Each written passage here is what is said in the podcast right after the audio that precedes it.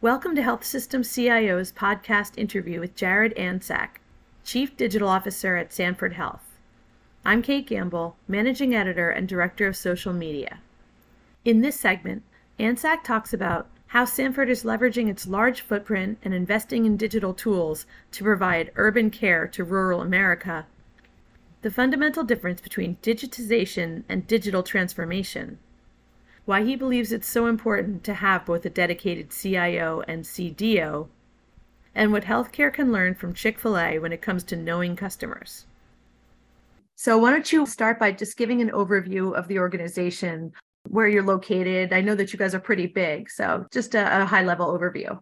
Yeah, so Sanford Health is actually the largest rural health system in the United States. So we're headquartered in Sioux Falls, South Dakota and we have a geographic footprint that extends about 250,000 square miles across parts of South Dakota, North Dakota, Minnesota, and Iowa, where we serve well over a million patients through our 47 medical centers and about 2,800 employed providers. But you know, 250,000 square miles. So if you could en- envision, that's it's about the size of Texas, kind of spanned across the upper rural Midwest. So a fairly large and expansive geographic footprint. But in addition to our, our hospital network, our integrated health delivery system, we also have a health plan, uh, which serves about 220,000 members. And then we have our Good Samaritan Society, which has over 200 senior care locations, the largest senior care organization uh, in the country. And then we have World Clinic locations in about eight different countries around the globe. Okay. So having the health plan, I would think that that's been advantageous for you and getting access to, you know, some of that information. Yeah, absolutely. You know, Sanford was actually one of the first health provider organizations that spun out a health plan. And it really does allow us to, you know, have that sort of vertical integration approach to serving our consumers, our patients, our members in a comprehensive way where we can, you know, ensure that we're meeting their needs in the best best ways possible. So, as, as we said, you cover really a, a huge amount of ground. I would imagine that comes with its challenges. Yeah, absolutely. You know, I would say, you know, as the largest rural health system, it definitely comes with a unique set of challenges, but also opportunities when it comes to, you know, serving people in our communities. You know, it really was the emphasis on rural that was one of the, the really compelling factors that drove me to joining this organization. You know, the commitment to providing urban care to rural America and providing services to, to people who otherwise wouldn't have access to high quality healthcare without um, you know sanford health was one of the things that that really was interesting to me. But as the chief digital officer it definitely presents a, a unique set of challenges right? So people living in rural america have a lot of unique um, circumstances and access to care is really one of the most significant determinants of health. So two thirds of our patients live in rural communities and you know, as we're all aware, people living in rural communities likely have access to fewer resources, including higher rates of poverty, food insecurity, chronic disease, often a combination of factors that lead to poorer health outcomes. And so, you know, I think we saw, especially during the pandemic with COVID 19, which, you know, luckily is we're coming to the end of, at least formally. Um, yeah. A lot of those challenges were really exacerbated and they really took a disproportionate toll on, on rural America. The other thing that I would say is the vast majority of the counties that Sanford Health serves across the upper rural Midwest are federally designated provider shortage areas. So we just simply don't have enough doctors to help care for, you know, some of the communities. And so we're really committed to removing some of the barriers that prevent people from being able to access care in really compelling ways. As I think about some of our patients in the communities we serve, there are some that have to travel three to four hours just to get to the nearest doctor's office, right? And as you can imagine, that sacrifice of time and resources to make that pilgrimage across really hazardous roads in the wintertime, especially um, being able to take time off of work or valuable time out of the harvest or finding childcare and reliable transportation all of those things can you know really compound to create barriers for for people being able to get the care that they need. Yeah so it really becomes glaring how much of a need there is for digital health and these the many offerings that can bring care closer to patients. Absolutely. So, you know, we're really excited. We had recently sort of a renewed focus on, you know, really extending our virtual care uh, capabilities. So, in 2021, 2022, we launched a virtual care initiative, which was a, a $350 million project for our system mm-hmm. to really ensure that communities that we served are able to receive accessible, affordable, and equitable care. So over the last 12 months, even we've had over 100, 110,000 virtual visits, you know, across Sanford Health. And virtual care isn't a new thing for us. We've been doing virtual care with consults over the last decade. And we've calculated that that's amounted to roughly 23 and a half million miles saved by patients who didn't have to travel great distances, you know, um, in order to see their doctor. So really this initiative is just going to allow us to accelerate some of the great work that we're already doing and really double down to ensure that we're helping to provide care when, where, and how our patients want it and need it, and really to extend services that are in short supply you know across our footprint. So going back to some of those federally designated provider shortage areas one of the areas that you know we struggle with just like a lot of health systems is a shortage of behavioral health providers. And behavioral health is such a big need for you know our patients in our communities um, as well as a lot of people but as i think of some of the benefits of being able to deliver a virtual behavioral health experience yeah. right it helps to remove some of the fear maybe some of the the stigma that comes with physically driving to a clinic worrying about whether your neighbors are seeing you get out of the car in the parking lot of a behavioral health clinic and really it gives those patients as we've heard you know directly from them that comfort blanket of anonymity where it allows them to be able to engage with the services that they need from the comfort and convenience of their own home. And from our providers' perspective, our providers have indicated that there's there's something special about being able to see a patient in their own environment and to be able to see their mm-hmm. surroundings and their atmosphere so that they're able to understand you know some of the circumstances that they're living with and be able to provide again the right care for the right people at the right time. Yeah interesting that makes sense. And I like how you also emphasize that even though the, the time it takes to get to a clinic, the travel time is important. It's not just that, it's about taking time from work, taking time from harvest or childcare, and all of these things really add up. So it's not just mileage. Absolutely. Okay, so so that's a pretty big initiative. You were talking about the virtual care initiative. So can you just talk about some of what falls under that yeah, absolutely. So a number of different things fall under that initiative. One of those is, as I mentioned, really expanding some of the great work that we're already doing with a focus on virtual primary care, virtual behavioral health, you know, some of those specialties where we're needing to meet our patients where they're at. Last year in the in the summer, we broke ground on a new virtual care center, which is, you know, going to be located here in Sioux Falls and essentially be a place where we can share best practices, train some of our providers, bring members of our community in to teach them about some of the different tools that we have available so that they can understand what virtual means.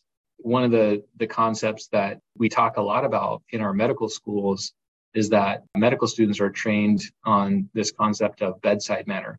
But as we move into this new digital era, sometimes we forget about website manner, right? Yeah. What does it take to connect with the patient through a camera? Through a, a digital screen and still make them feel important, feel still establish a relationship with them, still make them feel heard and validated. So just little things like that really go a long ways just in terms of um, making patients feel safe and comfortable um, receiving care through some of these different digital technologies. But at that groundbreaking, we had we had a big forum, a summit called, you know, the future of rural healthcare, um, where we really engaged a lot of different industry stakeholders, policymakers, and other leaders to kind of help uh, shape the future of care delivery in rural areas. And it really was the first of its kind in gathering this kind of group together for a dialogue around improving care access, reducing costs, and closing disparities of care in rural and underserved communities. We had folks from organizations like Microsoft, oh, Centers of Medicare and Medicaid Services, Medtronic, Salesforce, the American Medical Association, American Medical Group Association, and many others. And you know, one of the key takeaways from that that I thought was really inspiring was the recognition that while being the largest rural health system in the country certainly provides some challenges, it also provides us with some unique advantages too that can really enable us to innovate in partnership with our local communities. So rural communities really have the ability to solve some of the most complex issues in healthcare without all of the economic overhead and bureaucratic limitations that might exist in an urban setting. You know, several years ago, I, I remember reading that the average cost to build a hospital bed was about one and a half million dollars. So if you think about that and you think about the investment it, it takes to build hospitals and to create this brick and mortar infrastructure, I can only imagine that that's increased, by the way, over the last few years with inflation and everything else. But that adds a lot of pressure to offset those costs. Sometimes that pressure comes at the expense of innovation and trying new things. So we're we're extremely optimistic that we can really solve for some of the most daunting challenges in healthcare with digital health and can really establish a model that others can follow starting right here in, in rural America. Yeah, when you talked about the advantages, um, is one of those just the fact that the community is a bit more tight knit, or maybe that it's easier to get information or work with certain community organizations? Does that make sense? Absolutely. I think, you know, it's the recognition that we're all in this together and mm. that we're all we're all striving towards the same goals and um, that we can't do it by ourselves right so sometimes health systems think that they have to solve all of the problems and when you start looking at the data and the social determinants of health and you recognize that the actual health care delivery really accounts for only a small sliver of an overall person's health and well-being you realize that there's a whole ecosystem of needs and and services and capabilities that a health system isn't providing today and, and quite frankly can't provide. So it really is a joint effort and it really does require partnership and collaboration. And, you know, in some of these smaller local communities, you know, we can solicit that cooperation and those mm-hmm. partnerships in a really meaningful and dynamic way. You talked about getting that rural health uh, initiative. Um, so is that something that you see as happening more frequently or again?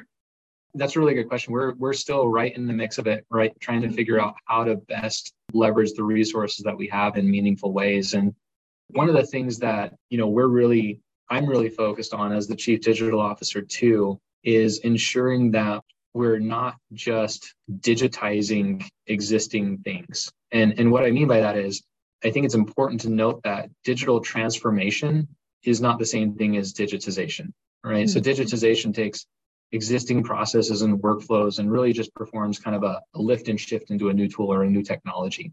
And you know, I would argue in many respects, the rush to implement EHRs over the last 10 to 15 years was primarily a digitization event. We took existing workflows, either that were on paper or that were on a different tool, and we kind of lifted and shifted them into a new tool without really fundamentally asking some of the hard questions like, does this process make sense? Have we added too much complexity? is it really a value add to ask these questions? So digital transformation really does that, right? It addresses the people, the process, and the technology holistically and really fundamentally transforms the business and the care delivery model.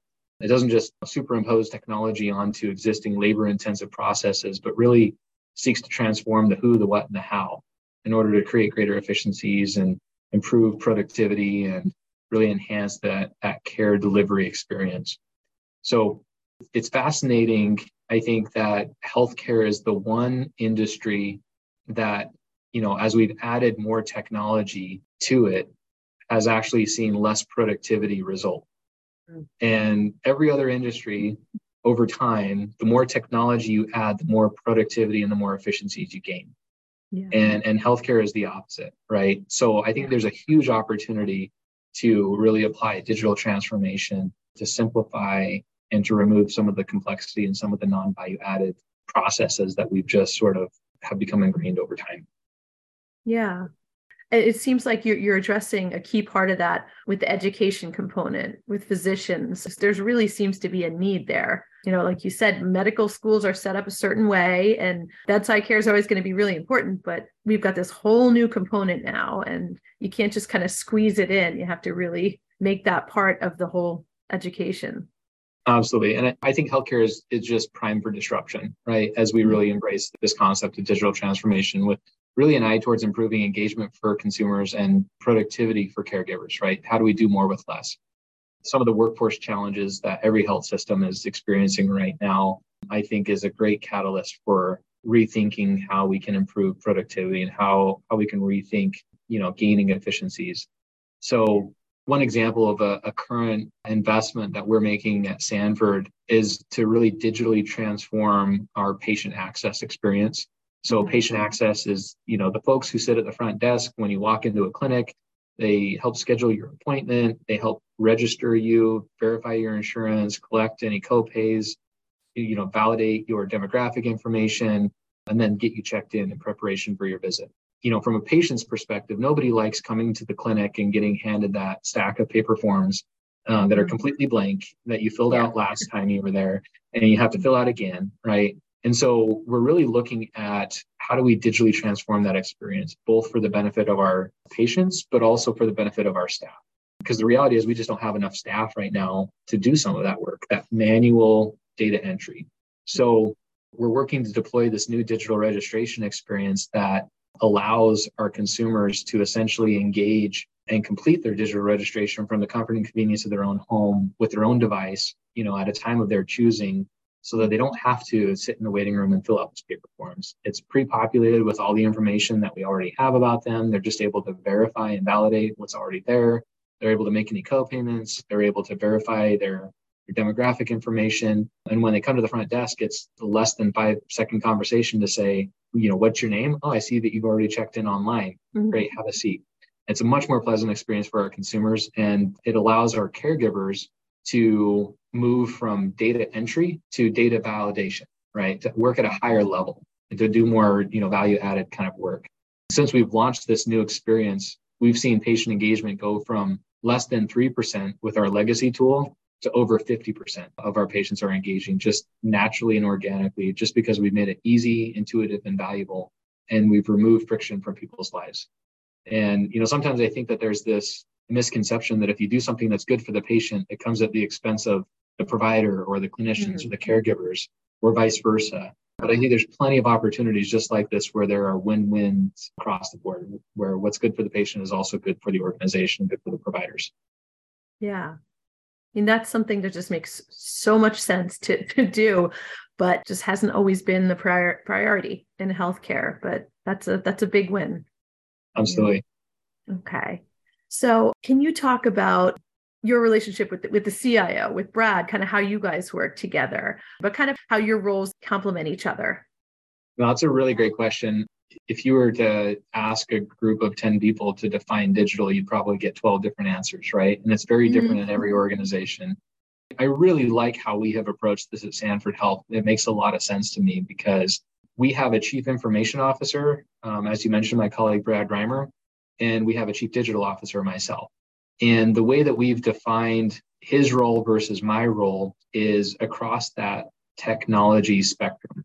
The CIO focuses on the backend technology, so all of the databases, the infrastructure, the interfaces, the architecture, and the chief digital officer focuses on the front end technology. So the user experience, the product management, the development of you know the right applications, the things that people, human beings, actually interact with and engage with from a technology standpoint. And I think often what you see with a lot of organizations that try to bundle it all together under the same person is there's typically sort of an over indexing on one end of the technology spectrum, sometimes at the expense of the other. And by having both of us, you know, we're very much complementary and we very much collaborate and work together and we have to have alignment in terms of our priorities and our focus, but it allows us to focus resources and attention across the spectrum of technology to ensure that we have a balanced approach that we're focusing on not only keeping the lights on and running the business and meeting operations needs, but also thinking about what's next, evaluating emerging technologies, anticipating what's coming around the corner, and assessing what makes sense for us as we, we seek to transform ourselves. And so it's a really nice balance that allows us to kind of ensure that we're doing the right things. So I would say the CIO's focus is around things like scalability, security, reliability of the infrastructure. And my focus is around usability and around engagement and around experience to ensure that it's something that people actually find valuable and is going to be something that, you know, meets people where they're at. Yeah. Well, that makes sense. And obviously you have to be able to get along. Absolutely. we get along great. Yeah. Okay. Okay. So now you've been with the organization for a little over a year. That's right. Yeah, I joined just over a year ago with Sanford Health as the inaugural chief digital officer. So, first time this role has existed in the history of the organization. And I think part of that was because of that recognition that in order to ensure that we are focusing our, our resources on the right things and that we're providing that balance, you know, we really wanted to have both a, a chief information officer and a chief digital officer. And again, that's something that I've really appreciated. But prior to this role uh, with Sanford Health, you know, I've been in the healthcare industry for for over a decade at a variety of different provider organizations and payer organizations focusing on patient experience the member experience the caregiver experience the clinician experience. So i've kind of seen a little bit of, across that sort of landscape. Every organization is structured a little bit differently when it comes to digital as you mentioned before. And you know some are a little bit more advanced and, and more mature in certain areas and further behind in others. But I can appreciate that every healthcare organization is on a similar journey. Everybody's trying to figure it out, and even though each organization is a little bit unique. Yeah. And so, your previous roles were you necessarily in the digital space? I was, yeah. I've been okay. in, in a variety of digital or technology oriented roles throughout my career. Interestingly enough, I actually started my career with the intention to become a doctor. So, uh-huh. you know, way back when I took the MCATs and you know went through the application process, and I ended up taking what was going to be a temporary job with a, a health system that was in the process of implementing an EHR for the mm-hmm. first time. And uh, you know, between graduating with my bachelor's degree and matriculating into med school, I worked for this health system and saw firsthand hmm. uh, through my own experience how technology often really inhibited that patient provider relationship rather than helped to facilitate it. And I, I saw that sacred moment between patient and provider was often disrupted by the technologies of the day. And as a result of that sort of realization, um, I actually turned down an opportunity to go to med school so that I could focus on that problem. And that kind of set me on this path ever since and has really been the driving force kind of behind my career ever since. Okay. Probably uh, hard to picture now things would have gone that way. would have been very different, you know, but yeah. I really love the, the career path that I'm in, I think mm-hmm. some of the things that just excite me and get me out of bed every morning are just recognizing that, you know, the healthcare digital experience, I think is it, it's fairly safe to say that it generally lags behind a lot of other industries when it comes to digital sophistication, right? Mm-hmm. And I, I say consumer, I use consumer instead of patient intentionally. And I know that that's somewhat of a, a provocative notion in healthcare. But as we really make that shift from sick care to health care, there's a reason why I think we need to shift our focus from patient to consumer, right? So the root meaning of the word patient means to suffer or to bear. So if you think about that, right, we're really thinking about people when they're suffering or bearing an illness. If we start shifting the focus from sick care to health care, then rather than reactively treating people only when they're ill, how might we proactively prevent illness? And promote health and well-being. And so focusing on consumers rather than patients allows us to consider what people really need upstream and downstream from that traditional visit or encounter experience and you know to become more relevant and valuable in people's lives. The other reason why I like consumer is because you know as an integrated health system we also have residents in our long-term care facilities. We also have members in our health plan. We have customers you know through some of our other entities. And so we really want to think about people more holistically not just our patients. But mm-hmm. you know, I think it's it's safe to say that our consumers are the same people who use other digital experiences like Netflix for entertainment or Amazon for shopping or Delta for traveling. You know, and they really have the same expectations for an easy, intuitive, and seamless experience in healthcare. And you know, I think it's funny. I have younger children, so you know, one of their favorite places to eat is Chick Fil A. Mm-hmm. And one of the reasons why it's one of my favorite places is because of their digital experience. Mm-hmm. So, you know, we typically get the same food each time we go, but the yeah. app remembers my order history. It lets me create the same order with one tap, right? Yeah. It knows which card I prefer to pay with. It knows the color mm-hmm. of my car when I arrive. It randomly sends me prompts and nudges and rewards and free, you know, free food throughout the week, um, yeah. so that they stay top of mind the next time we decide to eat out. And I compare that to your typical healthcare experience. And you know, maybe the only time I you hear from your health system proactively was when it's time to pay a bill. Yes, right. And sure. you know, I, am kind of slightly embarrassed to say I think Chick-fil-A knows me better than my doctor. And so I think there's such a huge opportunity to really meet our patients where they're at, meet our consumers where they're at, and to really transform that experience in a much more meaningful way. Yeah, really well said. And it seems like you you really have embraced rural care. But as you said, I, I forget exactly how you put it, but urban care in the rural setting and i think that that's yeah. it's so important because so much of this country is rural and really being able to to showcase what can happen and just really improve that that huge sector of the population absolutely one of the things that's unique we talked about social determinants but digital equity as a yes. social determinant of health right so when we think about digital equity we're looking at things like internet access you know do people have internet access through a, a device, through broadband connectivity, or through a cellular signal strong enough to, to access the internet? Do they have device availability? So, do they have mobile phones? Do they have tablets? Do they have computers with cameras? What does their digital literacy look like? Are they comfortable and confident being able to download, register, and navigate through a digital experience? So, those are all things that we're thinking about and that we're evaluating anytime we're seeking to understand our consumers and their needs.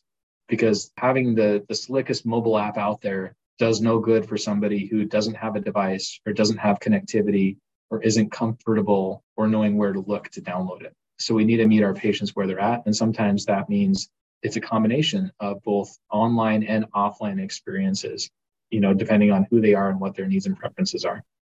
Yeah, I think that's a really good example of what you talked about digitization versus digital transformation is really taking into account all of these factors and incorporating them. Absolutely. All right, cool. Thank you so much. Really, really appreciate it. And uh, yeah, look forward to catching up again soon. Sounds good. Thank you, Kate. Thank you for listening to this podcast from healthsystemcio.com. To hear other podcasts, visit our website or subscribe to our account in iTunes at healthsystemcio.com backslash podcast.